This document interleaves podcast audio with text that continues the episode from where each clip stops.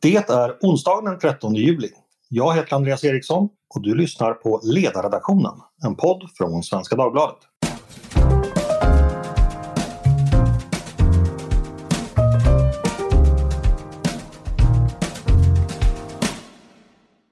Varmt välkomna ska ni vara. Sverigedemokraterna är ju som bekant numera en del av det borgerliga regeringsunderlaget. Men vad vill partiet egentligen på de politiska sakområdena? Vad prioriterar man i förhandlingar? Vad är det som är viktigast?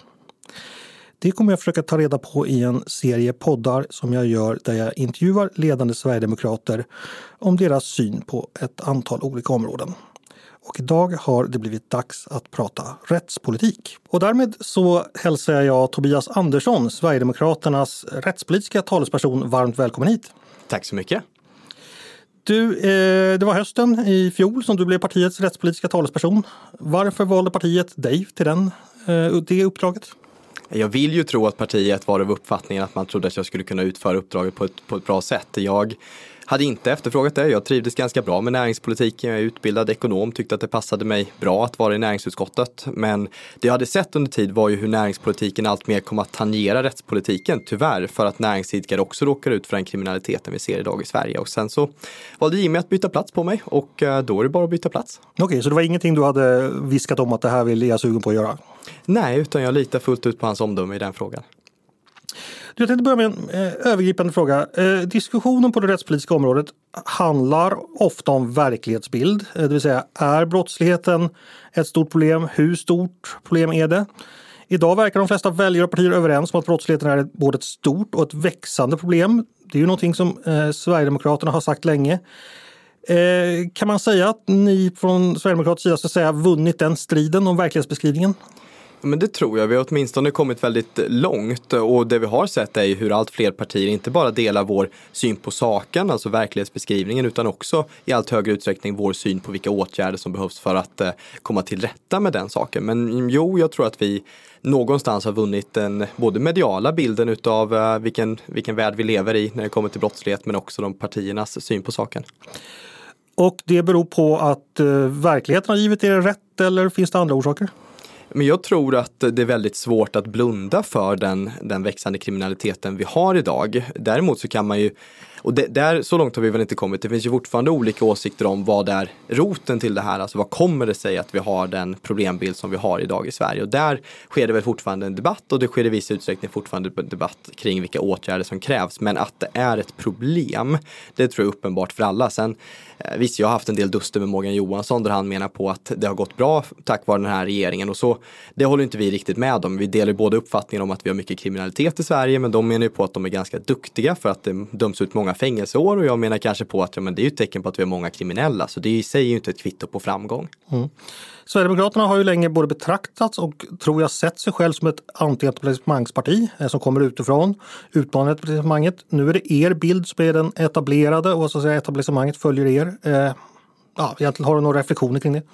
Men jag tror att det är en balansgång, för det är klart att eh, vi har ju ofta skyllt de andra partierna för den samhällsutvecklingen som har varit och ansett att vi är, står utanför den politiska hegemoni som har rått. Och i viss utsträckning gör vi fortfarande det. Samtidigt har ju partiet ett behov av naturligtvis att uppfattas som regeringsdugliga, som statsmannamässiga och någonstans behöver man ju då också accepteras av andra partier och i någon bemärkelse komma lite närmare etablissemanget. Samtidigt som vi har väljare som ser sig själva ganska långt från den, den politiska adeln och att, att balansera de värdena, det är väl en utmaning. Mm. Men närmar ni er etablissemanget, skulle du säga? Jag skulle vara av uppfattningen att etablissemanget närmar sig oss. Okej, okay, men det, konsekvensen blir detsamma att ni... Ja, avståndet har väl, har väl krympt. Men det menar inte jag är för att vi skulle ha eh, sett över våra förslag eller försökt att strömlinjeforma oss. Utan det är mer för att, likt du var inne på, vår verklighetsbild har vunnit gehör bland allt fler. Och i takt med det har även vår politik fått stöd från allt fler parter. Och då är det klart att då har ju det politiska etablissemanget åtminstone i en del frågor kommit närmare oss. Och avståndet har nog minskat, det stämmer. Du var, om jag har räknat rätt, 14 år gammal när Sverigedemokraterna kom in i riksdagen. Kan det stämma? Stämmer. Eh, vad minns du från det? Jag har funderat på det där ibland om jag har någon tydlig minnesbild om, av partiets intåg i riksdagen och jag är lite osäker. För jag, jag har en bild av det men det kan också vara lite av en efterhandskonstruktion. Så det är lite svårt att veta exakt hur, hur jag reflekterade där och då. Jag var nog, eller jag var värderingsmässigt sverigedemokrat då, men jag hade inte kommit så långt att jag kanske hade kopplat mina värderingar och åsikter till ett politiskt parti. Det kom nog där och, och fram tills att jag gick med då två år senare. Men den 14-åriga Tobias, den gången, minns du om du eh, blev glad över att Sverigedemokraterna kom in eller var du likgiltig eller hängde du inte så mycket med i politiken? Har du någon minnen kring detta? Jag hade ett tydligt samhällspolitiskt engagemang som successivt, ungefär vid den tidpunkten, började flyttas över till ett politiskt engagemang när jag förstod att samhällsfrågorna hängde ihop med politiken. Så det var en naturlig följd. Och jag minns att Sverigedemokraterna kom med. Jag minns de här mörka rubrikerna som en del dagstidningar hade och så. Jag kände väl inte igen mig i den vad ska man säga, dystopi, dystopiska beskrivningen av eh, att Sverigedemokraterna kom in. Jag minns att jag reagerade på hur hur dystra alla var och hur mörkt det här porträtterades i media och det kände inte jag igen mig. Sen om jag redan då identifierade mig som sverigedemokrat, det, det har jag faktiskt inget klart minne av utan jag gick med två år senare men värderingarna hade funnits länge. Mm. Kan du berätta lite mer om den eh, vägen in i politiken? Då var du alltså 16 när du gick med, med i partiet. Vad, vad föranledde det? Eller vad var bakgrunden då? Det var en, ärligt talat en slump att jag faktiskt blev medlem. Som, som jag sa så fanns värderingarna och åsikterna där. Jag växte upp på landsbygden, kände ganska tidigt en, en tydlig eh, gemenskap till Sverige, en förkärlek för vår natur. Jag kände någon form av konservativ eh, anda i mig på det sättet utan att kanske sätta fingret på det till en början. Och sen så uppstod en del kulturkrockar som jag eh, inte direkt förstod, alltså varför varför uppstår den här typen av konflikt i samband med att vi spelar fotbollsmatcher i just den här förorten eller sådär. Alltså det uppstod olika kulturella krockar som jag reflekterade över och som över tid fick mig att inse att här har vi ett problem kopplat till migrationspolitiken. Men att jag gick med, det var en ren slump. Det var i samband med EM-finalen i fotboll 2012. Så eh, såg jag den tillsammans med, med två vänner på landet och eh, då hade det, jag kommer inte ihåg i vilken kontext, om det var i skolan eller media eller mellan oss, rått en diskussion kring huruvida det var rasistiskt eller inte att vifta med den svenska flaggan i samband med nationell idrottsutövning. Och jag tyckte att det var trams och det tyckte vi alla. Och eh, som någon form av motreaktion mot den eh, debatten som vi hade uppfattat då så gick vi och blev medlemmar i halvlek. Ingen av de två andra gick någonsin på ett möte och jag misstänker att deras medlemskap rann ut efter ett år. I mitt fall så valde jag året efter att gå på ett möte i min hemkommun Skövde för att en kompis, en annan kompis skulle gå på det mötet. Han gick aldrig på något mer möte därefter, men för min del har de inte riktigt slutat än. Mm.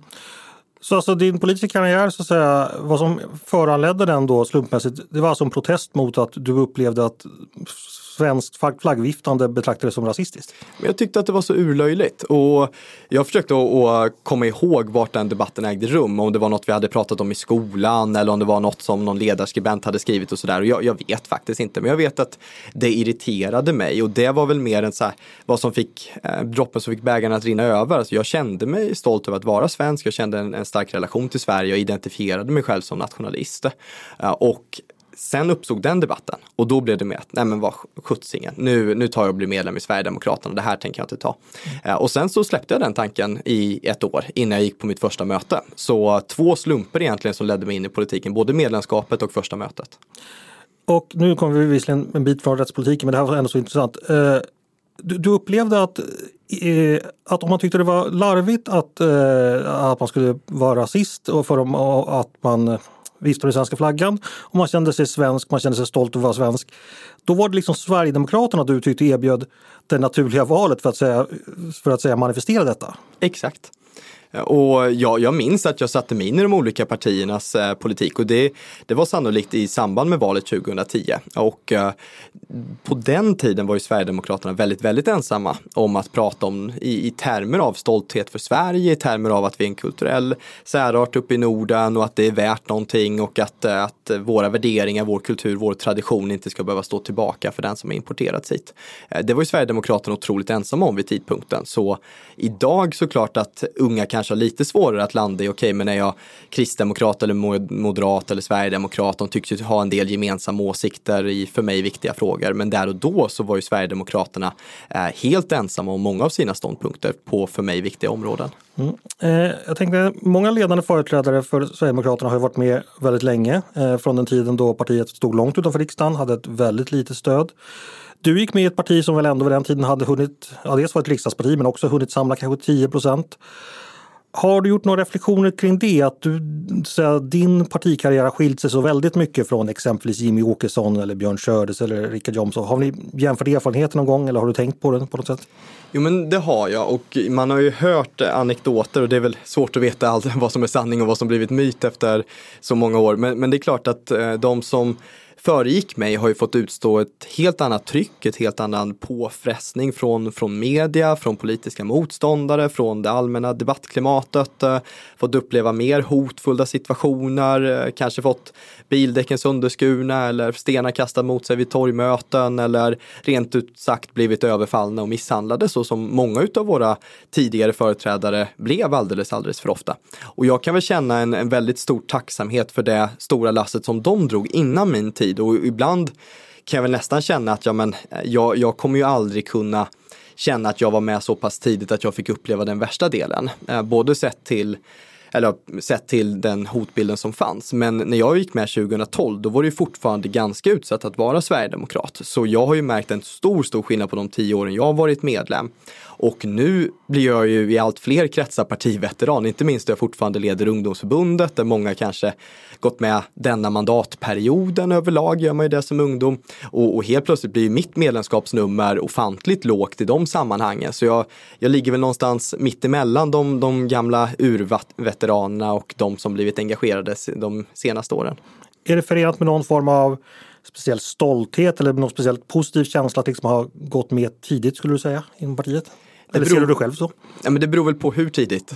Det är klart att det alltid varit en diskussion kring, kring grundarna av vårt parti och om någon då säger att de gick med 89, nu har jag aldrig träffat någon som varit medlem så länge, men då, då kanske man väcker ett, eh, ett så här, jaha, varför gick du med så tidigt? Vilka var det egentligen som var med då? Men det är klart att gick man med på Eh, i samband med att Mikael Jansson åtminstone gjorde en ansträngning för att göra partiet lite mer rumsrent och, och seriöst så då klart, då har man ju varit med väldigt länge och har man gått med från Jimmy Åkessons tidiga dagar då har man ju varit med på en helt fantastisk resa. Så jag tror att det finns i någon utsträckning en stolthet bland de som varit med förhållandevis länge, absolut. Jimmy Åkesson gick för med, var det 1995? Var det en bra tidpunkt att gå med? Det var ju samma år som Mikael Jansson tog över som partiordförande eh, och eh, det bör väl ses som någon form av skifte i partiets historia. Sen det stora skiftet för, för mig och de som kommit därefter, det är naturligtvis när Jimmy Åkesson tog vid 2005. Men även det för mig är ju långt innan jag blev medlem. Eh, men som sagt, vi har ju vuxit otroligt mycket de senaste åren sett till medlemsantal, så i allt fler sammanhang så uppfattas jag som, som någon form av veteran. Men jag uppmanar ju alla att skynda på och bli medlemmar innan det blir alldeles för mainstream. Eh, då ska vi börja koncentrera oss lite på rättspolitiken. Eh, vad skulle du säga om du själv får välja de viktigaste förslagen som Sverigedemokraterna eh, har, har att presentera för väljarna nu och som ni, ni vill göra verklighet eh, av efter valet? Om du får välja tre, säg. Det här är ju alltid kluriga frågor för det finns ju eh, en mängd förslag som vi förespråkar. Men om vi bara ska ta några så, vi har ju tryckt ganska hårt på att faktiskt genomföra folkräkningen det senaste. Alltså och få en uppfattning om vilka som faktiskt vistar sig i Sverige. För jag tror att Sverige kommer inte kunna bli tryggt förrän vi vet vilka som faktiskt befinner sig i Sverige och då måste man börja med de lågt hängande frukterna och säkerställa att vi får en kontroll över vilka som befinner sig illegalt i Sverige. Det rör sig sannolikt om hundratusentals personer och därefter måste de utvisas från Sverige. Där det blir någon form av grundförutsättning för att bygga vidare på tryggheten i samhället. Um, utöver det, som andra, hade jag nog sagt generella investeringar i rättsväsendet. Vi har pratat i termer om 20 miljarder i ytterligare budgettillskott till uh, de rättsrelevanta myndigheterna under nästkommande mandatperiod. Det tror jag kommer vara en förutsättning för att ha tillräckligt med poliser och åklagare som kan utreda brott, ha tillräckligt med anstaltsplatser för att folk som döms till fängelse faktiskt kan sitta inne, vilket de inte kan idag. Och se till att domstolarna etc. har tillräckliga resurser för att faktiskt processa det här. Och utöver det så skulle jag prata om vilka verktyg man har. Eh, och inte minst då polis och åklagare sett till eh, tvångsmedel, sett till annat. Eh, jag var inne och tittade lite på er hemsida. Där lyfter ni fram ja, delvis andra förslag. Jag tänkte vi bara skulle gå igenom dem där. Eh, obligatorisk utvisning för utlänningar som begår brott. Idag är det ganska vanligt att det finns faktorer som gör att många personer inte utvisas. Det kan antingen vara att, eh, att du känner till dem själv förstås. Det kan vara att man har anknytning till Sverige, man har bott här länge. Det kan också vara att man kan hotas av förföljelse, tortyr och dödsstraff i det där man ska utvisas. Eh, hur tänker du kring detta? Vad är det du vill prioritera ner för att åstadkomma att fler, fler ska kunna utvisas? Hur resonerar du där? Jag anser inte att någonting behöver prioriteras ner, utan, inte på det rättspolitiska området i alla fall. Det är ju vår huvudsakliga prio under nästkommande mandatperiod. Men i det här... Nej, men av de här skälen tänker jag, alltså, med anknytning exempelvis, eller om man hotas av, vad är det liksom som du ty tycker vi får tänka bort lite för att kunna utvisa fler? Det var så jag menade. Ja, men då, då är jag med på frågan och i det fallet så handlar det huvudsakligen om anknytningen till Sverige. Mm. Nu, nu ska sägas att regeringen har kommit med en proposition under våren som riksdagen har, har behandlat och det, på det här temat där man åtminstone skärper upp det lite. Det har också kommunicerats sedan dess eh, vissa skärpningar när det kommer till exempelvis att man ska få gå in i telefoner för att styrka identitet, att man ska kunna genomföra tvångstestning exempelvis, så som det var under pandemin, att man inte kunde utvisa individer för att de påstod sig ha eh, covid eller sådär. Eh, så, så regeringen rör sig i rätt riktning, men det finns fortfarande en möjlighet för domstolen att ta i beaktande vilken anknytning man har till Sverige. Och jag tycker att har man kommit till Sverige, inte ännu erhållit svenskt medborgarskap och sen begår brott och döms för detsamma, då ska man utvisas alldeles oaktat vilken relation man har till Sverige, om man har lärt sig svenska eller skaffat jobb eller inte, utan då har man förbrukat sin rätt att vara här. Och de här skälen att man i sitt gamla hemland eh, riskerar att råka illa ut, eh, vad tänker du om dem? Ja, där kan man ju utställa garantier gentemot hemlandet eh, där de då går i god för att individen inte kommer att råka illa ut, exempelvis. I många fall så handlar det också om att man har kanske långa fängelsestraff framför sig och då kommer man ju sitta inlåst under den tiden. Eh, förhoppningsvis i, i ett annat land, det behöver inte vara hemlandet, det skulle kunna vara på en hyrd anstaltsplats utomlands. Men det är klart att vi kan utfästa diplomatiska garantier för att så inte ska ske. Och är det som så att det trots allt detta finns individer som vi inte lyckas utvisa just för att den risken föreligger och man bedömer den som seriös.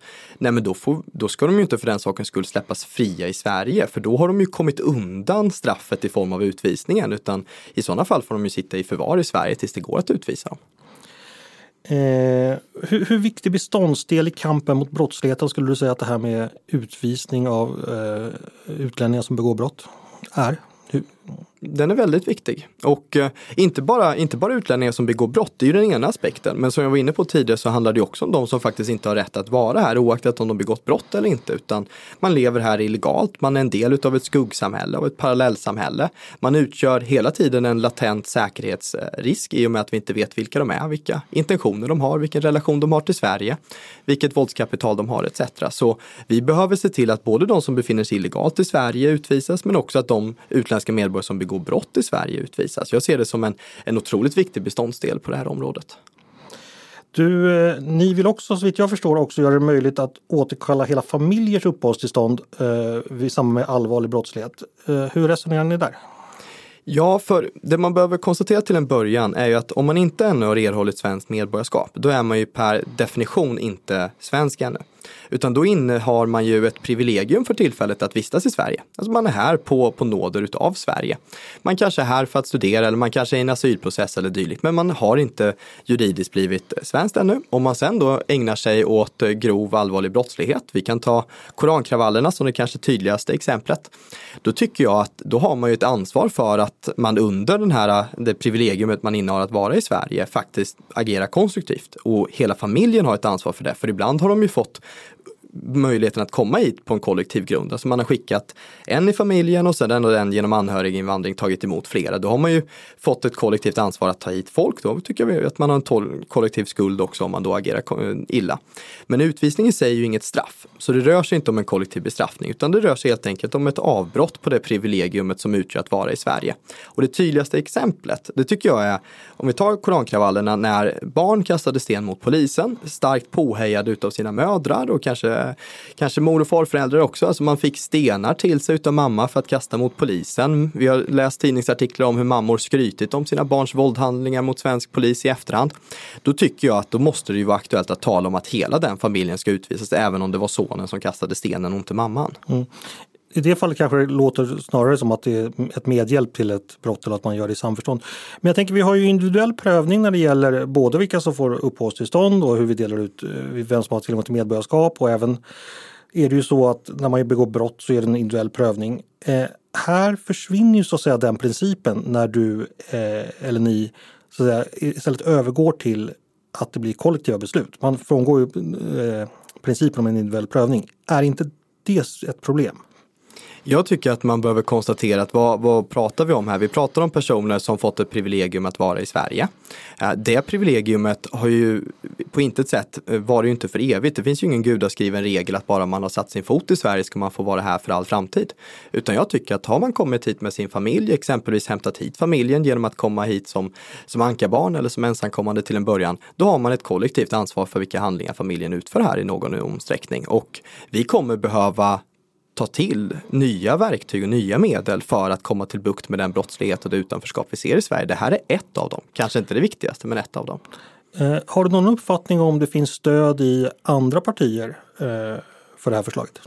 Inte som uttryckts tydligt eh, till mig ännu eller medialt ännu vad jag kunnat ta del utav. Eh, sen får man ju konstatera att vi pratar ju i ganska breda termer om allvarlig brottslighet. Jag skulle se det som systemhotande eh, brottslighet. Så det är klart att när, vi, när jag då debatterar med meningsmotståndare då säger de att ja men om, om den ena brodern snattar, ska verkligen systern utvisas då? Nej, det är ju inte vad vi har föreslagit. Utan det här förslaget kom som en reaktion på korankravallerna och bör också ses i det ljuset. Det rör sig om grov allvarlig brottslighet. Vi har också sett hur klaner ägnar sig åt brottslighet i Sverige där det kanske är en del inom klanen, inom släkten som gör de mer uppenbara kriminella handlingarna medan andra väljer att möjliggöra det här eller på något annat sätt bistå till klanens ställning etc. Eh, så jag tycker att det här är ju någonting som vi får överväga. Det kommer att utvärderas innan det kommer på plats och utredas. Men eh, vi kommer fortsätta leda den kriminalpolitiska utvecklingen, bland annat genom det här förslaget. Man skulle ju kunna då säga att ni vill så att säga anpassa det svenska rättssystemet efter klansamhället i och med att man börjar tänka i lite mer kollektiva termer än individuella termer. Skulle det vara en rättvis beskrivning? Jag skulle inte kalla den för rättvis. Jag, jag har förståelse för att den kan göras, men jag ser snarare vår reaktion på klansamhället som ett verktyg för att störta klansamhället. Det är klart att i den bästa utav världar skulle den här typen av åtgärder aldrig ens behöva vara aktuella, men jag tror att det finns många kriminalpolitiska förslag som i ett välfungerande Sverige aldrig hade lagts fram på bordet. Ta, ta andra exempel när det kommer till, till vissa tvångsmedel, att man vill kunna nyttja dem i ett mer preventivt syfte. Det hade ju aldrig lagts fram om det inte var som så att vi har ett allvarligt allvarligt läge. Anonyma vittnen hade aldrig lagts fram på bordet om det inte var som så att vi hade ett allvarligt läge. Men, men nu ser vi ju hur vi får en rent systemhotande brottslighet i Sverige enligt polisen själva. Och då tror jag att då måste man på allvar vända på varje sten. Jag frågade tidigare det här om du kunde tänka att andra partier skulle stödja. Det jag närmast tänkte på det var ju Moderaterna och Kristdemokraterna som ni har då uttalat eh, ja, en intention att ha någon form av samverkan med. Eh, finns det någonting att säga om det? Har du pratat med Moderaterna och Kristdemokraterna om det här? Inte så pass formellt att det är någonting jag kommer redogöra för här, nej. Mm. Ni vill göra det säkrare eh, att vara polis genom någonting eh, som det heter utökad nödvärnsrätt. Eh, vad handlar det om?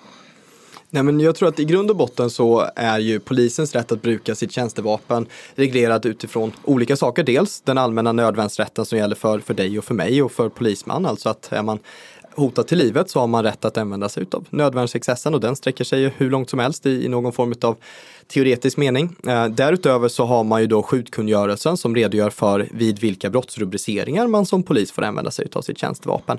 Den menar vi behöver breddas, den behöver inkludera fler brottsrubriceringar, inte minst grovt blåljussabotage, den behöver uppdateras utifrån den kriminaliteten och de straffrubriceringar, straffbestämmelser som finns idag. Men sen har du också den här gråzonen som inte är ett uppenbart hot mot polisen så att de har inte rätt att utgå från nödvärnsbestämmelserna. Utan det kanske är mer subtila hot. Man kanske säger att ja men vilken fin klänning din dotter har på förskolan idag eller man på olika sätt försöker insinuera eh, hot eller hat mot poliser. Och där känner många poliser att de inte har ett lagutrymme att agera. Jag vet att Kristdemokraterna har snackat om att återuppväcka ett gammalt eh, mandat för polisen att eh, ja, men, agera i de här lägena och jag tror att det finns ett politiskt stöd för att poliser idag får utstå alldeles för mycket. Som är i gränslandet mellan det de kanske kan förväntas tåla och lite grövre där de har verktyg att agera.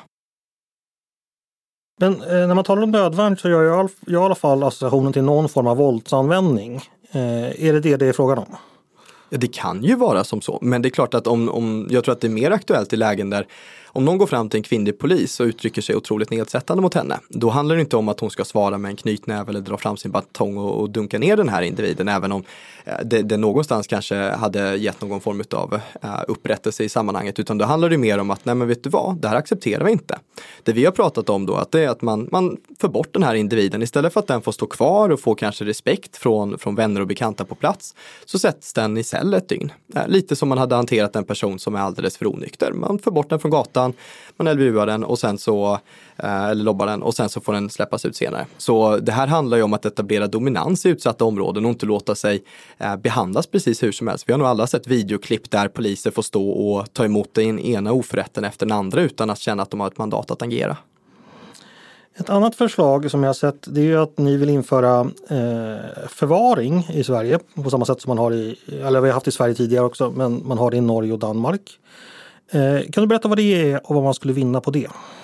Men det vi har reagerat på och som kanske är anledningen till det här förslaget det är ju att vi i alldeles för få sammanhang dömer ut ordentliga fängelsestraff som någonstans ligger i överensstämmelse både med, med det allmännas rättsmedvetna men också sett till brottsoffrets upp, upprättelse. Och eh, där har vi ju livstid som alldeles, eh, i de allra flesta fall aldrig mynnar ut i livstid på riktigt även om den förutsättningarna finns.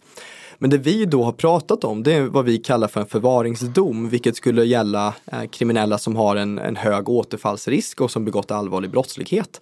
Och helt enkelt förvägras att släppa ut på gatan igen, även om det är som så att själva straffet man fick inte var livstid, utan man, man utgör fortfarande en samhällsfara och då anser vi att samhällets väl och ve väger tyngre än den enskilda gärningsmannen. Jag tror inte att det hade varit aktuellt i så många fall om vi hade fått gehör för vår övriga eh, rättspolitik. Men det är ett förslag där vi än en gång försöker att, att pressa fram de andra partierna, dra dem lite efter oss för att få på plats en lagstiftning som, som någonstans speglar det utsatta samhället vi har idag. Men bara så att eh, de som lyssnar förstår det. Skulle du kunna ge något eh, typ av exempel på, på en person som skulle kunna komma i fråga för ett sådant här förvaringsdom? Ja, men om, om jag bara drar fram ett exempel så skulle jag ju påstå att är det en typ av brottslighet som vi ser att man har en hög återfallsrisk inom och som, som är väldigt allvarlig, då är det ju framförallt eh, våld mot kvinnor. Där, där man kan ta del av flertalet fall där gärningsmän har haft en relation med en kvinna, behandlat henne väldigt illa, slagit henne väldigt mycket och sen så kanske man döms för, för kanske ett par sådana fall eller det finns misstanke om att man har agerat på samma sätt mot flertalet ex-flickvänner. Och sen nästan innan de kommer ut så har de en ny partner som de behandlar på precis samma sätt och blir aktuella för rättsväsendet ännu en gång. Och det är klart att om en individ tillåts att göra så hela tiden, då kommer man titt som tätt spendera kanske sex månader, ett år i fängelse och sen komma ut och upprepa samma typ av våldshandlingar. Tills någon kvinnlig partner dör, då kanske han får ett riktigt straff. Och då tycker vi att det är ohållbart. Om någon uppenbarligen har visat sig vara helt okapabel att leva fritt och tryggt bland oss andra, ja men då borde det vara aktuellt att se över ifall det finns andra sätt att hålla den borta från laglydiga medborgare. Eh, om vi ska prata om de andra partiernas rättspolitik lite, eh, då undrar jag eh, Moderaterna och Kristdemokraternas eh, politik. Eh, vad tycker du om den? Jag tycker, och det som sagt jag kom ju till justitieutskottet i höstas och vid det läget så hade ju M och KD redan i mångt och mycket försökt att strömlinjeforma sin politik efter vår. Så under min tid i justitieutskottet har det inte funnits något jätte jättestora konfliktutrymmen. Det har funnits nyansskillnader, det har funnits eh, olika ingångar på hur man hanterar eh, proppar i, i, riksdagen, inte minst propositioner, lagförslag från regeringen. Där vi kanske tycker att nej, men här kan riksdagen agera självmant, vi behöver inte uppdra åt regeringen att göra det här utan vi kan faktiskt ändra direkt i lagtexten så det har funnits liksom schismer på, på det sättet. Men den stora förflyttningen har ju skett innan jag kom till justitieutskottet. Den har ju skett de senaste fyra, åtta åren från moderat håll där man eh, återkommande år efter annat har anpassat sin politik efter vår. Eh, nu har de ju anpassat sig ganska mycket så vi ligger förhållandevis lika varandra. Det finns fortfarande enligt mig centrala skillnader men de, de stora konflikterna mellan våra partiers politik de har ju ägt rum innan jag flyttade till justitieutskottet. Om vi lägger till Liberalerna där, finns det ytterligare skillnader där eller går de också på samma linje skulle du säga? Det beror väl på vilken linje som vinner gehör i partiet och det här är ju det som är eh, både lite spännande att följa med det liberala partiet men också lite svårt att förhålla sig till. Eh, Johan Persson som, som nu är partiordförande för Liberalerna var ju rättspolitisk talesperson innan. Han kunde då sitta i utskottet och ta ställning för saker och ting, eh, ganska hårda SD-liknande förslag och sen så fick han ju backning på eh, Liberalernas årsstämma. Eh, så det beror väl helt enkelt på vilken sida inom det liberala partiet som vinner gehör. Det finns en del som har lagt sig nära SD, M, KD och vi har fått igenom en del politik tack vare det och funnit en hel del samsyn. Men det finns uppenbarligen en annan del i partiet också som inte riktigt är villig att gå så långt som, som Johan Persson gjorde som rättspolitisk talesperson. Eh, och jag vågar inte uttala mig i detalj för jag vet ju inte riktigt hur de styrkeförhållandena ser ut om jag ska vara ärlig. Socialdemokraterna och regeringen då? Hur nära har de lagt sig er? Jag brukar eh, lite klyschigt uttrycka det som att de agerar för sent och för klent. Alltså man har från regeringens sida i väldigt många fall först röstat nej till ett förslag. För att sedan låta det gå ett tag och sen kanske säga att man ska utreda frågan. Och sen så låter man utreda frågan och så får man, ett, ett eh, får man tillbaks ett underlag och så säger man att Nej, men nu, nu, nu agerar vi på det här och så kommer man med ett lagförslag till riksdagens bord. Det sker ju ofta flera år efter att riksdagen har uttryckt sin vilja i den sakfrågan. Så när Morgan Johansson säger att ingen tidigare justitieminister har gjort mer än honom och, och skryter om hur, nya, hur många straffskärpningar han har fått på plats och hur många nya straffbestämmelser och så. Då är det en direkt konsekvens av att Sverigedemokraterna dragit riksdagen och i förlängningen regeringen bakom sig och försökt att få med dem på tåget i de här frågorna. Så jag är, jag är glad över det regeringen har gjort, men jag har efterfrågat mer och framförallt hade jag velat sett mycket av det tidigare. När du i riksdagen debatterar med ja, Morgan Johansson exempelvis, kanske också Anders Ygeman, eh, vad upplever du är den största skillnaden mellan er om man pratar mer ideologiskt just när det gäller rättspolitiken? Vad skiljer ni er? Jag skulle vilja påstå att en stor skillnad är väl förmågan att se roten till problematiken. Från, eh, det har ju dröjt väldigt länge innan Moderaterna, eh, nu har de ju vågat kanske i viss utsträckning konstatera att nej men, invandringen har ändå påverkat kriminaliteten i Sverige och det finns kanske enskilda moderater som pratar i termer av kultur och eh, att det blir uppstått kulturkrockar och sådär. Att det är viktigt att stå upp för svenska värderingar och så. Riktigt så långt upplever inte jag att Socialdemokraterna ännu har kommit utan när vi debatterar då kommer jag säga att nej, men om man tar emot hundratusentals personer och inte ställer några krav på dem för anpassning och dessutom har en slapp kriminalpolitik då kommer det utgöra en grogrund för grov kriminalitet. Medan Morgan Johansson kommer säga att det bara handlar om, om klassklyftor och socioekonomiska förutsättningar. Uh, och där står vi väldigt långt ifrån varandra. Sen, sen, menar jag ju på att den stora invandringen har ju definitivt försämrat klassklyftorna och uh, skapat mer socioekonomiskt utsatta. Så, så då finns det ju ändå en koppling till migrationen även om man köper Morgan Johanssons förklaring till, till anledningen till att vi har sådan kriminalitet. Mm. Vi ska återkomma till invandringen. Några saker jag ville bara gå igenom. Ja, men då avvaktar jag. Precis, eh, för när ni beskriver läget i landet avseende brottslighet är det uppenbart att ni ser det som allvarligt, närmast alarmerande. Eh, tryggheten är raserad skriver ni på hemsidan. Ni säger att vissa delar av landet är laglöst, att folk inte vågar gå ut. När skulle du själv säga att du började eh, dela den här bilden av att situationen är så allvarlig. När hände det och hur kom det sig? Kan du berätta någonting om det? Jag tror att det beror på vilken del i Sverige man för tillfället befinner sig i. Jag, jag växte upp eh, ute på, på Vischan. Där eh, upplevde jag ju stöldligor. Jag, jag minns eh, själv hur hela grannskapet var på alerten, hur jag och grannpojken cyklade omkring. Jag vet inte hur gammal jag var då, jag kan inte varit mycket mer än kanske 10-11 år och, och cyklade omkring för att hålla lite koll när det hade varit eh, snack om att det fanns eh, så kallade irländska asfaltsläggare på plats som åkte runt och försökte hitta öppningar att begå brott. Jag hade grannar som blev av med eh, med eh, gräsklippare, med fyrhjulingar och annat. Och, och, då blev det ju uppenbart för mig, inte bara att det fanns en kriminalitet, utan också att den var utländsk. För att det var ju så kallade irländska asfaltsläggare eller eh, polska stöldligor och annat som var på plats i, i vår bygd. Och det fick man ju höra många vittnesmål om från andra som också växte upp på landsbygden. Exakt när jag hörde det, det, det vågar jag inte återge något datum på, men, men det fanns med mig ganska tidigt. Det jag sen upplevde lite senare, det var ju mer de kanske enligt mig då kulturkrockar som fanns. Alltså jag hade svårt att förstå hur man exempelvis i samband med en fotbollsmatch kunde bete sig på det sättet som en del gjorde. Eh, jag, jag upplevde att det fanns kulturella skillnader där och uh, fick också erfara det. Och det, det, är klart att det formade ju mig också. Men kan du berätta lite mer om det? Här? Det var alltså då, eh, ni spelade fotboll, hur gammal var du då ungefär? Jag började väl när jag var, var fem, något sånt där, men det var väl senare, så det var väl kanske runt tio år eller någonting som jag tydligare upplevde det. Och vad var det som hände då som väckte din uppmärksamhet? Nej, men det här blir ju, det blir ju subjektiva minnen naturligtvis, men jag minns tydligt eh, en fotbollsmatch där eh, vi, vi låg under med eh, 2-0 mot ett eh, fotbollslag som eh, ja, men hade lite högre representation av utrikesfödda som var lite mer från ett, eh, vad ska man säga, förort till, till Skövde än vad, vad vi spelade i. Mm. Och eh, jag fick börja på bänken och eh, sen så klev jag in och sen så reducerade vi till, eh, till 2-2 och där någonstans så blev det en ganska hotfull stämning.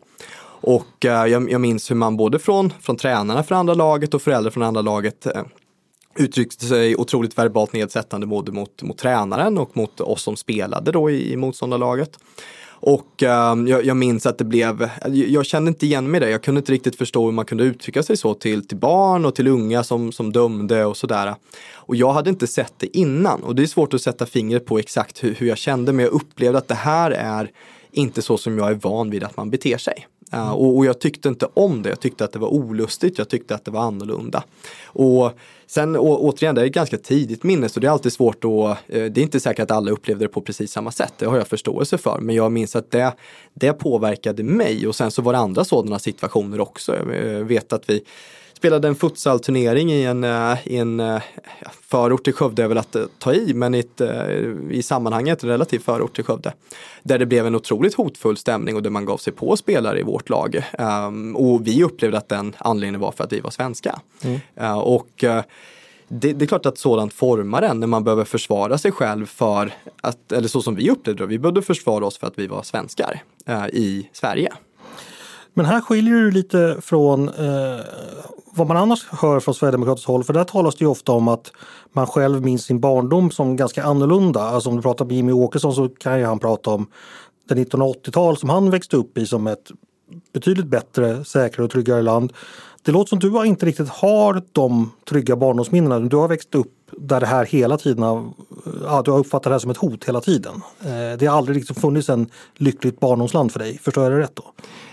Ja, det fanns definitivt inte ett lyckligt barndomsland i hela Sverige när jag växte upp. Men, men det är klart att jag överlag hade en lycklig barndom, äh, trygg ute på jo, landet. Jo, det förstår jag, men det, du såg ändå tidigt tecken. Ja, och, och, och ärligt talat, jag har haft den här diskussionen flera gånger när jag kommer till ungdomsförbundet, att när jag är på en gymnasieskola idag och ska beskriva vår politik, då får man ju först tala om för eleverna att det har inte alltid varit ungdomsrån med knivar regelbundet förekommande hela tiden. Det har inte alltid varit som så att man som ung flicka, att varannan ung flicka är rädd för att gå ute på kvällen. Det har inte alltid varit den nivå av gängskjutningar vi ser nu. Jag tror man måste förstå att unga som växer upp idag har ju vuxit upp i ett splittrat och otryggt Sverige. Det är klart att det präglar dem. Och det innebär ju också att de är vana vid det de har ju hela livet kunnat ta del av ganska hemska tidningsrubriker och formats av det på ett sätt som, som Jimmy Åkesson inte gjorde när han växte upp. Och det, det är klart att det påverkar både bilden av Sverige, bilden av vad som är naturligt eller inte. Jag kan ju se det som en flerstegskommunikation eh, idag där man först behöver få ungdomar att förstå att det här inte är normalt. Det borde inte se ut så här. Sen får de att förstå att Sverige ser ut som det gör som en konsekvens av politiskt fattade beslut. Och först därefter kunna komma in på vår politik. Mm. Jag tänker så här att eh, återknyter till det här jag sa att ni ser läget som väldigt alarmerande, eh, använder en väldigt skarp retorik. Att mäta brottslighetens utveckling är ju ganska svårt. Eh, en del brottslighet går upp och en del går ner. Men skulle du generellt säga att väljarna köper din bild av brottsligheten som oerhört hög, oerhört allvarlig, oerhört systemhotande? När, när du går ut och säger det till folk, möts du av igen, övervägande av, av nickar eller protesterar folk? Eller vad har du för uppfattning om det? Jag upplever att en del kanske till och med upplever det värre än vad, hur jag beskriver det. Men mm. jag, jag, upplever att vi har stöd för vår verklighetsbeskrivning och eh, jag, jag, upplever också att vi har empirin på vår sida, inte bara utifrån kanske då eh, utvecklingen när det kommer till skjutningar och sådär, utan kollar man också som institutet, om jag inte missminner mig, jag tror att det är de, brukar ju genomföra vid Göteborgs universitet en studie kring den, den allmänna oron i samhället vad, vad är det som får flest att, att känna ett obehag och oro inför framtiden. Och eh, där är det ju gängkriminaliteten som är det stora eh, i den senaste mätningen. Det fanns ju ingenting som gjort svensken så orolig och rädd eh, på 20-30 år och då var det klimatfrågan eller miljöfrågan. Så det är klart att det här är någonting som delas av stora delar av den svenska befolkningen. Förr när jag började engagera mig, då kanske det mer fanns i utsatta områden och, och lite på landsbygden och sådär. Nu är det ju även i Stockholms innerstad som man kan känna en otrygghet inför. Jag menar, jag är en vän som fick sin bil, eh, bilrutan sönderslagen och inbrott i den mitt på ljusa dagen, mitt på Östermalm i Stockholm bara för en, två veckor sedan. Så nu, nu kommer man liksom inte undan oaktat vart man befinner sig och därför tror jag att bilden blivit mer etablerad. Mm. Eh men det är ju också, skulle jag vilja hävda, också en bild som kan diskuteras. Man kan ju titta på brottsutvecklingen att sexualbrott har ju alldeles tydligt ökat om man tittar liksom på hur, den den rapporteras, egenrapporteras som man brukar säga. När det gäller andra fall så, som misshandel så är det hyggligt konstant ändå om man tittar på när Brå mäter. Eh, samma sak, eh, ja, hot har ökat en del eh, men i, inte jättemycket så att det, bilden är ju kanske inte riktigt så entydigt resa från ljus till mörker som ni vill beskriva den som. Eh, kan du köpa sådana nyanseringar eller hur, hur tänker du kring det? Jag tycker att det är viktigt med nyanser. Däremot, jag har varit i ganska märkliga diskussioner när jag då kanske pratar om att nej, Sverige utvecklas åt fel håll och hänvisar till, till sexualbrott, till ungdomsrån, till skjutningar, sprängningar och så. Och så svarar någon med att ja men cykelstölderna har gått ner. Mm. Ja, och då köper inte jag det riktigt utan jag tycker att den, den mest den allvarligaste brottsligheten, så som jag ser det, den har ökat. Sen om cykelstölderna går ner, eh, det blir någonstans ganska irrelevant i sammanhanget. Dessutom så tror jag att det man ofta gör, det är att man missar att, att anmälningsbenägenheten. Jag pratar med många handlare framför allt. Jag tror Dagens Industri hade för någon dag sedan när vi spelade in det här en artikel om en handlare som anmälde ungefär 150 brott per, per år. Eh, det är klart att man förr eller senare slutar med det. Jag har pratat med många, många som bedriver kanske livsmedelsbutiker och så, som slutat anmäla för att det leder ändå ingenstans. Och den typen av mängdbrott kan man då se att, ja men i vissa studier så verkar det som att den har minskat.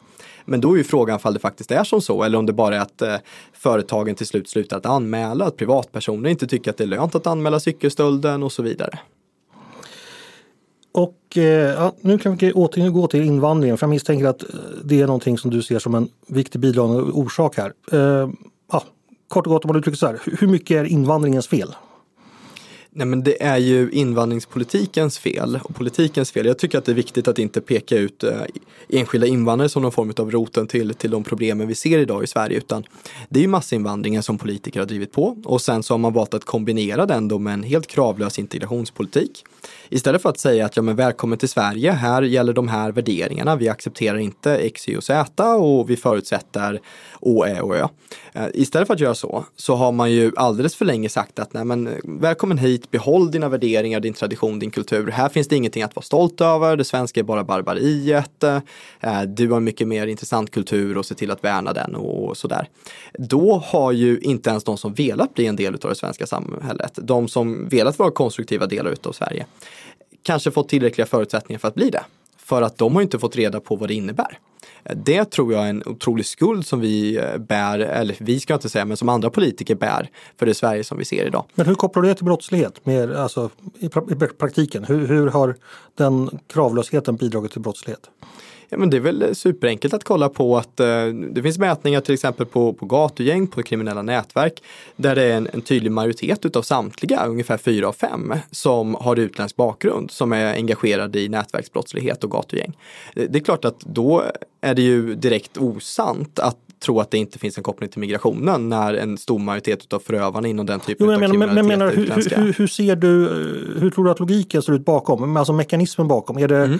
för att personer som är kriminella invandrar hit i en högre grad eller är det något som händer efter man har invandrat till Sverige, att man blir kriminell eller vad är logiken så att säga? Men det finns ärligt talat många eh, vägar som man kan ta. Jag, jag ska ge dig ett svar. Att om, om det är som så att man sitter någonstans i världen och tänker sig att, eh, eller man är kriminell och man funderar på vart man borde migrera för att begå brott. Då lär det finnas ett par faktorer man utgår ifrån. Man bör fundera på, okej, okay, men eh, vart finns det stora vinster att göra? Eh, vart är risken att bli upptäckt minst? Och vart är påföljden vid upptäckt minst? Om man utgår från de tre ganska rationella parametrarna vid sitt beslut av, av eh, migration för att begå brott, då hamnar Sverige väldigt högt upp på listan i någon form av internationell standard. Det är lätt att komma hit, eller har åtminstone varit. Det finns ganska stora vinster att göra vid brott. Risken att bli upptäckt och åka dit är ganska liten och om man ändå råkar göra det så kommer man inte straffas så hårt som man hade gjort i många andra länder. Då blir det ett direkt rationellt beslut att välja Sverige som destination för sin kriminalitet. Det tror jag är den ena biten. Jag tror också att det är som så att en del har kommit till Sverige inte riktigt vetat vad som är rätt och fel för att vi inte har varit tydliga med, med krav på anpassning, med information om vad som utgör Sverige, svenska lagar, svenska värderingar och normer. Och det är klart att, och det, det så har vi sett inte minst i samband med, med korankravallen och en del gärningsmän påstår att nej, men de förstod inte riktigt att det var fel att göra så som de gjorde. Det tror jag förvisso att de förstod, men det kan ju finnas andra sammanhang där man inte riktigt vet vilken, vilken ställning kvinnan har eller hur man förväntas uppfostra sina barn etc. Och så kommer man till Sverige och sen så blir det som är kutym i ens hemland helt plötsligt kriminella handlingar. Okej, men den här första punkten alltså, om jag förstår det rätt så är det så att säga en selektionsprocess i svensk invandringspolitik som gör att vi antagligen får hit människor mer benägna att begå brott. För det finns liksom en så att säga pullfaktor där helt enkelt. Så, så skulle man kunna se på det. Jag menar med att om man sitter i Libyen och funderar på att lämna Libyen. Ja, men, men ja, ja, jag förstår logiken, men tror du det här har skett? Är, är det här en reell orsak till att det har blivit som det har blivit? Jag tycker att det är direkt uppenbart, inte minst kopplat till, om vi, vi kan ta välfärdsbrottsligheten som ett exempel, där vi ser hur man från sitt hemland hämtar här hit personer som kanske har en funktionsnedsättning eller i behovet av assistans eller som spelar att de är i behovet av assistans. Och sen sysselsätter man ett gäng inom familjen eller inom klanen eller släkten eller vad man man vill kalla det. Då är det ju direkt uppenbart att man har valt Sverige. Man har plockat hit folk från utlandet för att sen begå välfärdsbrott i Sverige. Mm. Och den här andra mekaniken som beskriver det är att man kommer hit och man saknar eh, tydliga moraluppfattningar innan tänker du då och får inte så att säga undervisning om dem när man kommer? Eller man, man, kommer från en kultur inom vilken det är kutym att slå sin fru till exempel. Mm. Eller man kommer från en kultur där det är fullt legitimt att pappan väljer partner till dottern. Eller så som vi såg nu att eh, en hög andel av niondeklassarna i svensk förort eh, vet att de inte får välja vem de får gifta sig med eh, och så vidare. Då, då har man ju bara vidhållit värderingar och handlingar, ageranden som man gjort i hundratals år i sitt hemland när man har kommit till Sverige. Men här är de helt plötsligt olagliga. Och, och sen kan man diskutera, okej okay, men visste de om det här och struntade i det? Eller var de inte medvetna om att det här var en kriminell handling? Enligt mig spelar det mindre roll. Vi borde ha gjort mer. Vi, vi borde säkerställt att det inte fanns utrymme för tolkning i de fallen. Eh, jag tänker så här, eh, invandrings orsak, eller förlåt, eh, brottslighetens orsaker är ändå en, en eh, viktig del i, i rättspolitiken när man talar om förebyggande åtgärder och så vidare den här förklaringsmodellen du har, hur rimmar den tycker du med, med övriga partier, framförallt de ni eh, kan tänka er att samarbeta med? Gör man liknande analys där skulle du säga? Jag är av uppfattningen att man börjar sakta men säkert röra sig åt det hållet. Men det här har ju varit, jag upplever att vi kanske haft större samsyn när det kommer till de sakpolitiska förslagen rörande åtgärder äh, än vad vi har haft kring förklaringsmodellerna till den kriminaliteten vi ser idag i Sverige. Eh, men, men det är klart att nu börjar man ändå från M och KD prata om, om svenska värderingar, om att nej men islamism det är ju faktiskt dåligt, det borde vi kanske inte finansiera och, och, så. så. Så det rör ju på sig, men jag upplever att det kanske varit den stora skiljelinjen tidigare. Hur, hur ärlig vågar man vara med vilka orsaker man ser eller anledningarna bakom de problemen vi ser idag? Om Sverige inte hade haft eh, någon invandring att tala om de senaste decennierna. Eh, hur hade, tror du Sverige hade sett ut avseende brottslighet då? vi hade inte haft den typen av gängkriminalitet som vi ser idag i samma utsträckning. Definitivt inte. Det är klart att vi fortfarande hade haft brottslighet. Vi hade haft stölder, vi hade haft misshandel, vi hade haft mord, vi hade haft sexualbrott. Men det hade inte varit på samma nivå, är min strikta uppfattning. Kollar man på vilka det är som, som skjuter mot varandra och som ibland då skjuter ihjäl varandra så är det ju en stor, stor överrepresentation av personer som antingen är första eller andra generationens invandrare. Eh, så, så det är klart att jag tror inte, om vi inte hade haft migration, att det hade ersatts utav av Kalle och Pelle i samma utsträckning. Det hade, fort, det hade funnits utrymme för fler svenska gängkriminella, absolut, i och med att man inte hade kanske varit så, idag är det ju kanske släktbaserat eller så, det finns inte jättemycket utrymme för en, en svensk att engagera sig i ett uh, utländskt kriminellt nätverk. Uh, och det kan man ju tänka att ja, men om det kriminella nätverket aldrig hade kommit hit då kanske svenskarna hade tagit det utrymmet och så. Uh, och, och, det kan det nog delvis vara så. Men det är klart att kriminalitet göder kriminalitet också, så jag tror inte alls att vi hade sett den typen av gängkriminalitet idag. en gång i tiden var ju Sverigedemokraterna för, eller anhängare av dödsstraff. Björn Söder, senare partisekreterare, första talmannen i er historia. Han höll länge fast vid den hållningen. Jag vet inte om han gör det nu men han höll fast på den ett tag. Eh, kan man vara företrädare för Sverigedemokraterna idag om man tyckte som Björn Söder gjorde, i alla fall förut skulle du säga? Jag ska vara helt ärlig och säga att jag har aldrig hört Björn Söder tala om, om dödsstraff. Du, du har säkert koll på det. Jag, jag har inte eh, noterat att han har tyckt Nej, det var, tidigare. Det var inte några nya jag hittade, men jag hittade från, eh, jag tror det var från 2009 eller 2010, eh, mm. då han fortfarande var anhängare av det. Det, det, känner jag inte ens till, men nej, det är ingenting som Sverigedemokraterna förespråkar. Jag har aldrig stött på någon företrädare för oss som ens har lyft den frågan. Och du har aldrig pratat med Björn Söder om den saken? Nej, det har jag inte, men jag kanske får skäl att göra det nu. Ja, du får fråga honom. Vad tror du kommer bli svårast att komma överens om i en eventuell förhandling med en borgerlig regering på ditt, politik, på, på ditt politikområde?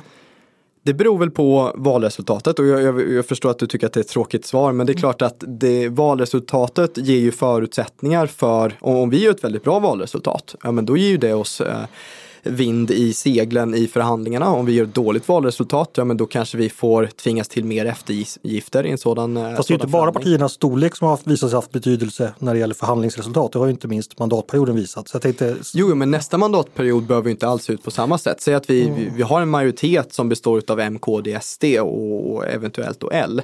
Då är det ett helt annat läge än så som det har sett ut den här mandatperioden. Men jag, jag, jag hör vad du säger och det vi huvudsakligen kommer trycka på är rättspolitiken andra politiska områden eh, är det min uppfattning att vi kommer vara mer öppna för förhandling kring. Men, men migration och kriminalpolitik kommer vara det vi drar röda linjer kring.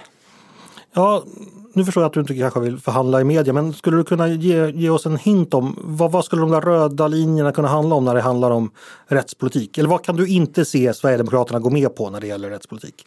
Men jag kan inte se oss gå med på att vi eh, avbryter upprustningen av rättsväsendet till exempel. Skulle det vara som så att att M och KD säger att nej men nu, nu sänker vi skatterna istället för att, eh, att investera i, eh, i Polismyndigheten och i Sveriges åklagare och sådär. Nej men då är jag av uppfattningen att vi kommer säga nej. Men eh, så, så jag kommer inte vara den, det kommer vara upp till vår gruppledning i riksdagen och Jimmy Åkesson att, att sitta i förhandlingarna. Men eh, det är ju våra kärnfrågor, kriminalitet och migration. Och det är klart att då kommer det också vara det vi värnar allra hårdast i en, i en sådan förhandlingssituation. Hur många ytterligare poliser skulle du säga att Sverige behöver? Vi har ju ett polismål som vi inte tycks nå upp till. Och jag ska vara helt ärlig och säga att när man bara stirrar sig blind på poliser så blir det lite konstigt. Det finns ju inget egenvärde i att ha, låt säga 35 000 poliser i Sverige, eh, riktiga poliser. Det finns ju inget egenvärde i, utan antalet poliser måste ju sättas i relation till vilken kriminalitet man har i samhället. Ja, men givet dagens situation, vad ser du framför dig ungefärligen? Hur stora förstärkningar pratar vi om? Nej, men jag, jag, tror att vi, vi kommer nog behöva öka med 5-10 000 till. Men, det, men det, det, tar ju tid. Det här är ju inte gjort i en handvändning. Vi kan väl börja med att försöka locka tillbaka de 3 000 som lämnat polisyrket sedan Morgan Johansson blev justitieminister. Det tror jag hade varit en, ett bra tillskott. Det hade kunnat ske snabbare och det hade då inneburit erfarna poliser med utredningserfarenhet som kommer tillbaka till yrket istället för nyrekrytering av personer som har en inlärningsperiod. Eh, Sverigedemokraterna är ju ett nationalistiskt och socialkonservativt parti. Eh, ger det er en annan ideologisk ingång i just rättspolitik skulle du säga? Och i så fall, hur ser den ut? I viss utsträckning kan man väl mena på det. Eh, jag upplever ju att eh, det är klart att som, som nationalist så värnar vi ju Sverige över annat och, och där uppstår det ibland kanske diskussioner, eh, har jag stött på med, med framförallt personer från, från vänsterflanken som menar på att ja men om någon begår brott i Sverige, varför ska den då utvisas? Då kanske den begår brott i sitt hemland istället. Eh, och det där har jag aldrig riktigt köpt. Jag tycker att, eh, och allt annat lika, om vi får välja på att en person begår brott i Sverige eller ett annat land så väljer jag att den får begå brott i ett annat land. Det är klart att man önskar att ingen begår brott någonstans. Men eh, svart på vitt, om, om det handlar om brott i Sverige eller brott någon annanstans så väljer jag brott någon annanstans. Och det tycker jag har sitt ursprung i, i någon form av nationalistisk ingång i frågan. Sen, sen tror jag att Eh, rättspolitiken har ju varit viktigt för konservativa krafter, inte bara i Sverige. Det, det, är klart att Moderaterna var ju länge kända som någon form av lag och ordningsparti eh, under den tiden som de identifierade sig själva som, som mer konservativa. Sen försvann ju det lite under, under Reinfeldts tid och Alliansens tid och nu så börjar det hitta hem igen i takt med att man blir mer konservativ på andra områden också. Så jag tycker att lag och ordning generellt är väldigt nära förknippat med konservatism. Mm. Finns det något, eh, om vi återgår till nationalismen, finns det någonting annat? Eh, du gav ett exempel där, men, men annat där du skulle säga att det här är ett exempel på just den nationalistiska rättspolitiken? Men om vi tar vilka som får befinna sig i Sverige, alltså att, att illegala inte har här att göra. Där finns det ju en del på kanske vänsterkanten som är att ja, men det är synd om dem och de har det bättre här än i sitt hemland och kan de inte få, få leva här istället för att, att behöva återvända och så. Eh, och, och, där känner väl jag kanske inte eh, lika starkt, eh, utan då tycker jag att nej, men det är Sverige som är det viktigaste. Jag är politiker i Sverige, jag är svensk och jag kommer värna Sverige över andra stater och jag kommer värna svenskar över andra staters medborgare. Mm. Eh, jag var inne och tittade lite på några debatter du hade nyligen varit med om i riksdagen eh, där du pratade en del om kultur och hur det ja, sambandet mellan kultur och brottslighet helt enkelt. Eh, ja, du, du vet säkert själv vad du har sagt. Ja, hur ser sambandet mellan kultur och brottslighet ut skulle du säga? Men vi har väl, vi har väl berört det lite någonstans. Att det är klart att Svensk kultur har ju varit, eh, vi har haft ett jämställt samhälle, vi har haft en, eh, enligt mig, ganska stark förståelse för vad som är rätt och fel, en, en tydlig moralisk kompass, det har funnits ett starkt civilkurage. Eh, det, så är det ju inte i alla andra länder. Om vi tar en, en jätteenkel sak så, så svenskars förtroende till det offentliga, alltså tilliten som man känner till exempelvis polisen, är ju otroligt stark här. Sen har vi andra länder där man, man nästan, man, man litar inte alls på det offentliga. Man blir orolig om man blir stannad av polisen istället för att man, man är inställsam så vill man motarbeta det offentliga. Och det är klart att den typen av kulturella skillnader, alltså tilliten till varandra, tilliten till det offentliga, till myndigheter och myndighetspersonal, den påverkar ju när man kommer till Sverige. Och det tycker jag är tydligt under korankravallerna. Det var inte svenskar som var ute och kastade sten mot svensk polis. För där finns det en inneboende respekt som har fostrats ens barnsben. Att polisen, de står upp för vad som är rätt och fel. De är här för att hjälpa oss och inte det motsatta. Och sen finns det då länder där, där polisen kanske bara lyder staten och som, som inte alltid vill hjälpa medborgarna utan ibland kanske till och med förtrycker medborgarna. Det är klart att det formar ju en, en kulturell värdering på sikt som man sen tar med sig till Sverige. Då känner man inte alls samma tillit till svenska polisen. Man känner kanske till till och med ett direkt förakt mot polisen även i Sverige och det, det kommer ju vara ett problem. Eh, kan man säga så här då att de eh, det, jag tolkar det i alla fall så här att eh, en del av den brottslighet som begås i Sverige begås helt enkelt inte av svenskar. De är inte, det är inte uttryck för en svensk kultur. Eller det, är inte, det ingår inte i vad du definierar som svenskhet. Förstår jag det rätt då? Det finns ju alltid avstickare naturligtvis men, men jag är av uppfattningen att det finns en del brott som begås i Sverige utav en, där en lejonpart har utländsk härkomst. Jag, jag tycker att eh, gruppvåldtäkter är ett sådant exempelvis där, där man från medialt håll faktiskt granskat de som varit föremål för domar när det kommer till gruppvåldtäkter och det har varit en otrolig överrepresentation utav personer med utländsk bakgrund. Det är någonting som jag inte kan erfara att jag hört min min mormor och morfar någonsin prata om att det skedde när de växte upp. Jag tycker att ungdomsrån med förnedringsinslag är en sån tydlig sak också där Brottsförebyggande rådet i sin rapport från förra året var tydlig med att nej, men det, är, det rör sig om svenska offer och utländska gärningsmän. Sen finns det undantag, men det är den, det är den förenklade bilden. Det är inte någonting som jag upplevde att det fanns tidigare, att man, man som svensk ung kille gick och rånade en annan svensk ung kille tillsammans med fem, sex kompisar och därefter valde att urinera på offret. Alltså, det, så har man inte betett sig tidigare. Det är klart att det har en kulturell innebörd utav heder, av hederskultur, den här anledningen till att vi ser så många skjutningar, det är ju inte bara fejder om narkotika utan det handlar om otroligt lättkränkta individer. Någon får inte frågan om att vara med på en kupp eller två personer har varit med samma tjej och helt plötsligt så ska man börja skjuta varandra. Eh, men bara så jag förstår. Eh, det här, det här med, med, kultur och... För det, du pratar om utländskt, det är ju väldigt generellt här. Man kan antingen då ha utländsk bakgrund, det är Statistiska centralbyrån pratar ju om att då har man utländska föräldrar om man är född i Sverige men har utländsk bakgrund. Man kan vara född utomlands, man har kommit hit som barn, men är uppväxt i Sverige. Man kan vara helt nyanländ, man kan också vara svensk medborgare och inte svensk medborgare. Vad menar du när du pratar om det här att det är utlänningar som gör att man har utländsk bakgrund? Om du försöker specificera det lite. Ja men det kan man ju göra. Då pratar vi huvudsakligen om utomeuropeisk migration. Och ska man vara mer specifik än så så är det ju från Att man är född utanför Europa då? Ja eller andra generationens invandrare. Där... Ens föräldrar är födda utanför? Ja där ser man ju i alla fall när, när man gör granskningar. Det är ju inte sällan som så att andra generationens invandrare kanske till och med är mer överrepresenterade inom vissa brottskategorier än första. Men mm. ska jag vara mer specifik när det kommer till region, då pratar vi huvudsakligen norra Afrika och Mellanöstern. Alltså vad, vad, vad som ofta då beskrivs som, som MENA-området. Det är klart att kineser som kommer till Sverige begår inte jättemycket eh, brott och inte heller amerikaner som kommer till Sverige. Men, men om fem pojkar som är födda i Sverige som vars föräldrar är födda eh, utomlands begår ett sådant här förnedringsrån exempelvis. Är det så att säga ett uttryck för en utländsk kultur då, även fast de är födda i Sverige? Det skulle kunna vara det. Man har vuxit upp i ett hem där man kanske har eh, präglats av en tydlig hederskultur där man på, på intet sätt får acceptera att någon eh, förminskar familjens heder. Och sen så kan vi då säga att den här svenska killen kanske eh, enligt dem då har uttryckt sig förminskande mot den här utländska killens familj eller eh, då är han född i Sverige, man har utländska föräldrar och så tar han då med sig den kulturen hemifrån och så känner han att han måste stå upp för familjens heder annars får han problem när han kommer hem. Han kanske har en en bror som skvallrar på att han inte stod upp för familjen när han kommer hem och så får han stryk i sådana fall och så nödgas han då till att begå våldshandlingar. Det är klart att det kan spela roll. Jag påstår inte att det alltid är så. Men jag, jag kan konstatera att om man vuxit upp under sådana hedersförhållanden, då vill man ju upprätthålla dem också och det leder till individer som har ett högt våldskapital, som är otroligt lättkränkta och som vill göra allt för att upprätthålla sin heder. Det är en ganska farlig kompott. Mm. Eh, vid sidan av eh, kulturen som du lyfter fram som en viktig orsak till brottslighet. Eh, det här andra man ofta brukar prata om som alltså sociala faktorer, socioekonomi och så vidare. Hur värderar du dem i relation till kulturen? Jag är av uppfattningen att eh, arv och miljö samverkar. Eh, på det här temat precis som i så mycket annat. Och det, det, är jag, det är min strikta uppfattning att forskning säger också när det kommer till, till beteende så samverkar arv och miljö. Mm.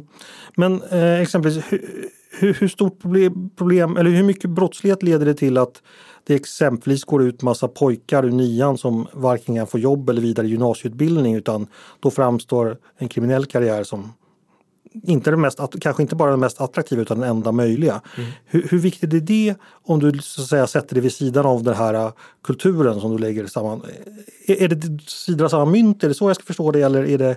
det är ju ett jätteproblem och jag tror inte att någon förminskar socioekonomins påverkan på sannolikheten att man begår brott eller överlag bara inte lyckas lika väl i livet. Det har stor betydelse. Och adderar man då en individ som växer upp under socioekonomiskt ekonomiskt utsatta förhållanden och som dessutom har problematiska värderingar med sig hemifrån, ja men då är den otroligt då finns det ju en stor, stor risk att den hamnar i kriminalitet. Då är det både socioekonomi och kultur. Ehm, men då får man ställa sig frågan, okej, okay, varför har vi dåliga socioekonomiska förutsättningar i Sverige? Och även där menar jag ju på att invandringen har spelat roll och man har tagit emot då ett par miljoner från andra länder. Där vi ser i Malmö kom det en rapport när vi spelade in det här för en vecka sedan som menar på att nej, men det tar ungefär vad var det, var det 12-15 år för 40 procent utav utlandsfödda att komma i arbete i Malmö. Eh, att bli, eller bli självförsörjande rättare sagt. Eh, och där man har studier från Entreprenörskapsforum som visar på att nej, men, eh, ur ett livscykelperspektiv så blir individer från utanför västvärlden aldrig självförsörjande under sin tid i Sverige. Det tror sjuttsingen då att migrationen till Sverige kraftigt har försämrat de socioekonomiska förutsättningarna. Alltså vi har genererat ett utanförskap genom vår migrationspolitik. Det påverkar sen kriminaliteten, precis som det påverkar kriminaliteten att man har kommit från ett annat land där andra kulturer råder. När det gäller socioekonomi så finns det ju en hel del saker politikerna kan göra. Man kan utbilda folk, man kan se till att vi har tillväxt så man får jobb. Eh, Man kan komma och stötta med sociala insatser och sånt där. Om brottsligheten beror på kultur, hur gör man då för att få stopp på den kulturen, eller ändra den kulturen? Först vill jag bara konstatera att vi har, vi har försökt med mycket av det du nämner för att lösa de socioekonomiskt mm. utsatta områdena och det, de har ju bara blivit fler och det har bara blivit värre. Så där, där har man ju misslyckats även om, om jobb, skola och allting är nödvändigt så har vi inte nått fram där än. När det kommer till kultur då, då tror jag att det är väldigt viktigt vid själva mottagandet i Sverige att man eh, tidigt under sin vistelse i Sverige får, får lära sig eh, vad som här gäller. Och då kan man tänka, okej, okay, men om någon som, någon som vuxit upp i, i Sverige då, som har två utlandsfödda föräldrar, den personen kommer ju inte gå i SFI, den personen kommer ju inte att äh, vara del av kanske en asylprocess där det här inkluderas.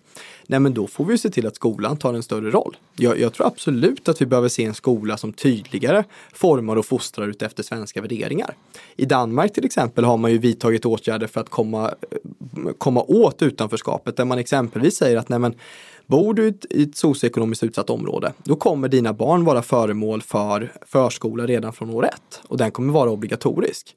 Så då börjar man tidigt se till att de här barnen får, får danska kompisar, får danska värderingar och inte bara fostras in i en annan kultur och inte lär sig språket fram tills dess att det är dags för att gå i första klass några år senare. Mm. Det låter som en ganska stor uppgift ändå att ändra eller att få bort en kultur som skapar brottslighet. Jag tror att vi skulle säga att det handlar inte om att, att radera ut hela kulturer. Det handlar om, om problematiska delar inom kulturer. Ja, ja, upp, uppenbarligen. Men... Ja, ja, men bara så att jag blir äh, citerad på någonting efterhand som jag inte vill. Uh, nej, men uh, det är klart att det kommer vara en utmaning. Och det är ärligt talat, vi har ju en otrolig politisk skuld för att vi hamnat i det här läget. Och jag påstår inte att fyra år med en ny regering hade löst de inneboende konflikterna som finns i Sverige. Det här är ett generationsarbete, men det måste ju initieras Jag vill hänga med kvar lite det här med, med, med att uh, arbeta med kultur så att säga för att stoppa brottslighet. Eh, nationalismen, att, eh, ja, idén om Sverige som, ja, nationalismens idé om Sverige. Spelar den någon roll i det här så att säga, kulturella arbetet för att stoppa brottslighet? Ja, för ärligt talat, om inte ens svenskarna är stolta över Sverige, då kommer ju aldrig någon som migrerat till Sverige bli stolt över Sverige. Och jag tycker att, att USA är väl det bästa exemplet. Nu, nu pratar vi mer om patriotism än nationalism om man ska göra någon form av gränsdragning. Men där så har man inkluderat att de som har flytt från Kuba exempelvis, de är otroligt stolta över att bli amerikaner, de känner en stark tillhörighet till USA, de vill vara en del av den amerikanska gemenskapen.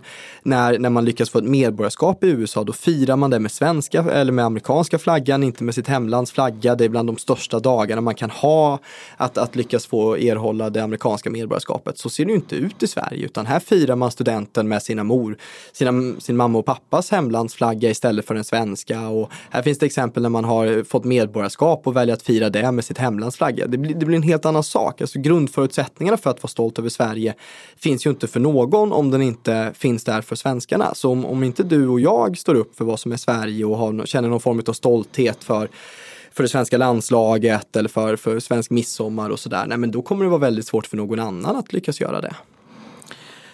Eh, givet den här situationen som ni beskriver läget med brottsligheten i Sverige, som jag då uttryckte mig tidigare, att det är ett alarmerande läge.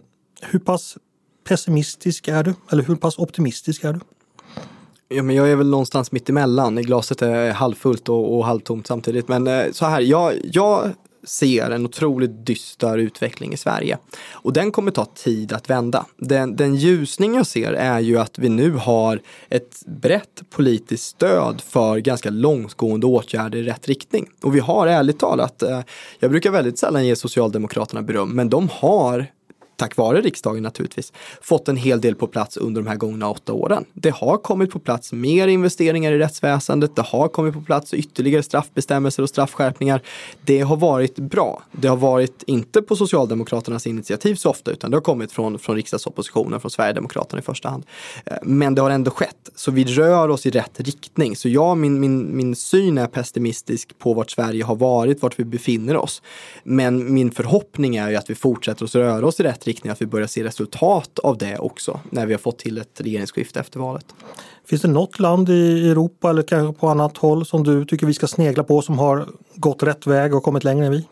Jag tycker att Danmark är ett bra exempel på det. Danmark hade problem med först mc-klubbarna innan vi hade det och sen gängkriminaliteten så som vi ser den idag. Tidigare än vad vi och med utanförskap eh, i någon utsträckning tidigare än vad vi och de har ju genom bandepacke som de kallar det, själva gängpaketen och gettopaketen faktiskt lyckats motarbeta det ganska mycket. Och det handlar inte bara om straffskärpningar, det handlar också om, om förebyggande åtgärder, hur danska socialtjänsten jobbar med att identifiera problemindivider och försöka att erbjuda dem ett alternativ till kriminalitet och så. Så jag tycker att det finns väldigt mycket inspiration vi kan hämta från Danmark.